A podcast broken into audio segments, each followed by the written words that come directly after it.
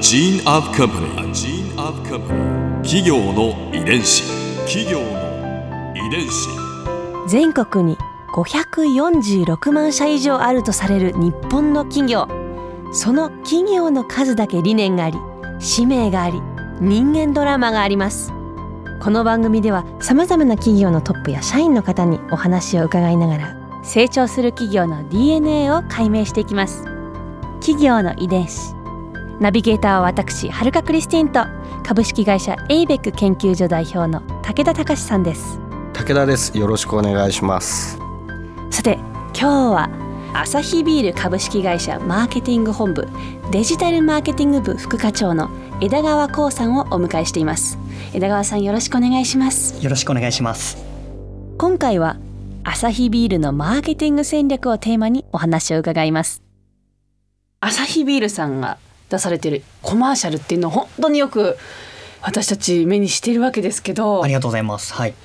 最近だとインターネットが出てきて、はい。また SNS なんかも出てきて、えマーケティングっていうんですかその形っていうのも変わってたりするんじゃないですか？ーそうですね。もちろんあのテレビ CM とか新聞とかが一番大きいんですけども、はい。私はホームページを担当しているのであのホームページだったりとか、えー、Twitter、Facebook そういったものでですねお客様とコミュニケーションしていってですねお客様との接点っていうのをですね、また別の形で作っていきたいなというふうには考えております。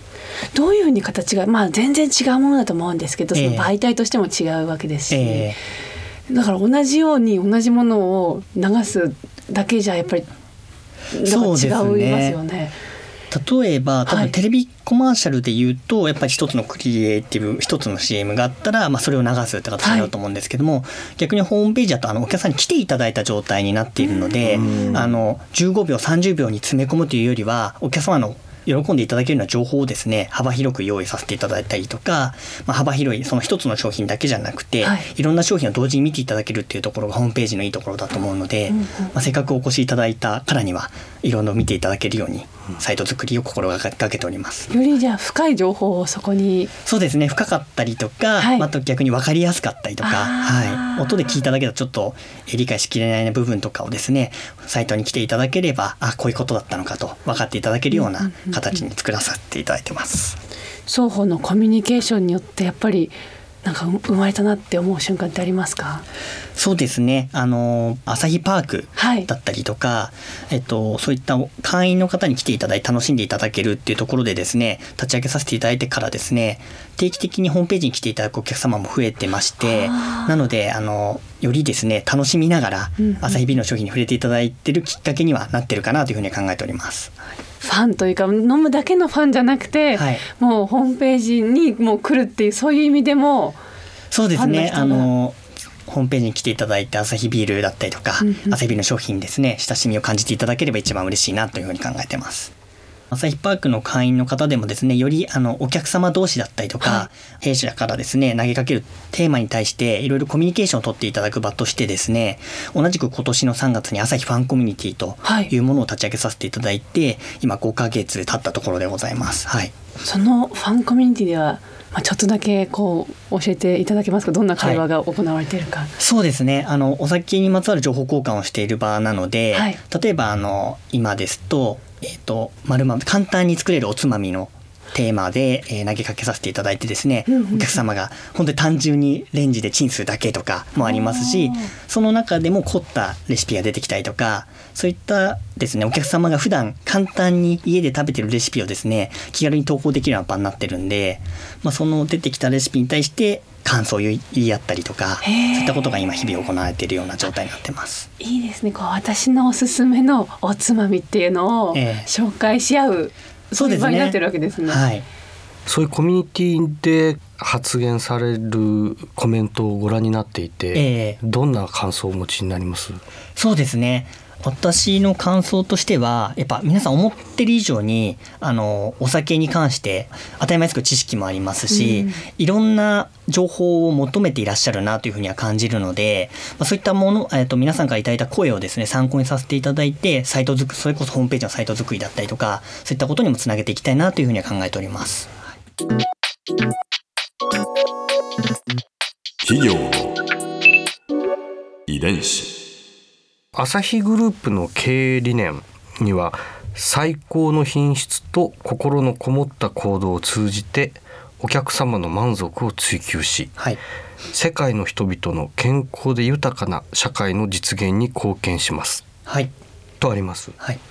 こうお客さんの満足を追求っていう意味でビールを作るって販売するということだけじゃなく社会貢献活動というのもされてらっしゃるんですか？そうですね。あのアサヒビールとして会社としてもさまざまな活動をさせていただいておりますし、うん。またあの社員が参加する有志で参加するようなイベントをやったりとかさまざま本当に幅広く活動はさせていただいていると思います。はい。例えばどういったものをやややられてるんですか？そうですね。一番あの身近なところというか社員が接しやすいところで言いますと朝日ワンビールクラブっていうのがあるんですけども、朝日ワンビールクラブ。はいそれそれがですねあの、まあ、募金制度みたいな形なんですけども、はい一口200円でですね、まあ、ビール1杯分ぐらいの金額をですね社会か貢献活動に使っていただこうよというような形でですねさまざまな団体に寄付させていただいているという形になってます。おー本当に社員があの自分何口っていうような形で手を挙げて、あの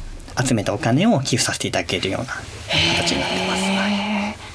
あの缶ビール1本買うぐらいの値段を我慢して寄付しようよみたいなイメージですかね。そうですね、はい。なるほど。だからそこにビールが実際あってというわけではなくそのくらいの値段でっていうそうです。ね。気軽にあの募金できるよねみたいな形ですかね。はい。これ実際募金する時はどういうふうに募金するんですか、まあなんかもう会社のシステム的な制度があって、はい。あのまあ申し込みをすればですね。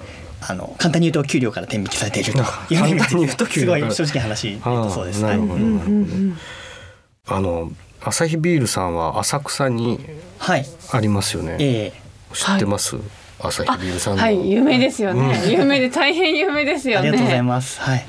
あれはビールの形をしている。そうですね。あの弊社本本社が入ってるビール自体がですね、ちょっと上が泡っぽくなっていて、はいでビール自体がちょっと隣にあの聖火の炎みたいなオブジェがあるんですけども、うんそこから多分照り返しされてるのかわかんないんですけども、ちょっとビール自体が金色金色っぽく見えるよう輝ない形、ねそうですね。うんあのはい炎は金色の炎は、ええあのフィリップ・スタルクさんがデザインされたそうですね。デザインをしていただいて、はい。炎を表そうですね。か炎ですね。はい。まあ社員の気持ちだったりとか、そういったものを表して制作いただいたんじゃないかなと思うんですけども、うんはい。浅草のはい風景になってますよね。そうですね。割と今あの浅草ってあの外国人の観光客の方も多く来ていただいてるんで、隣にもう隅田川があるんですけども、はい。その橋の向こうからですねですよね。朝日ビルとスカイツリーとうんうんうん。3つ並んでセットで写真撮っていただいてるんじゃないかなと思います。確かに、に確かに、そして人力車も映ってたり。そうそう。ここで春風ビューポイント。今回枝川さんの話で印象に残ったのはインターネットのアサヒビールのサイトのコミュニティについてですね好きなおつまみの話なんかで盛り上がっているっておっしゃってましたがまあ私だったらそこに何を投稿しようかなと思ったところやはりスイス出身なのでチーズが美味しいんですよね。だからやっぱりチーズこれは一つマストかなと。あとはやっぱり生ハム。もう完全に素材ですね。もう作る気ないですよね。ただやっぱり、まあ、なんだかんだでこう素材で楽しめる気軽に楽しめるっていうのも、まあ、一つのそのおつまみの良さなのかなと思ったりしてます。企業の遺伝子。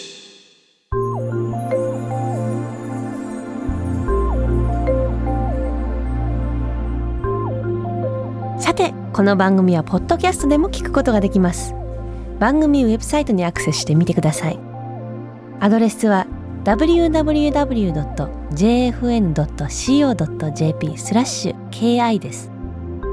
それではまた来週お耳にかかりましょう。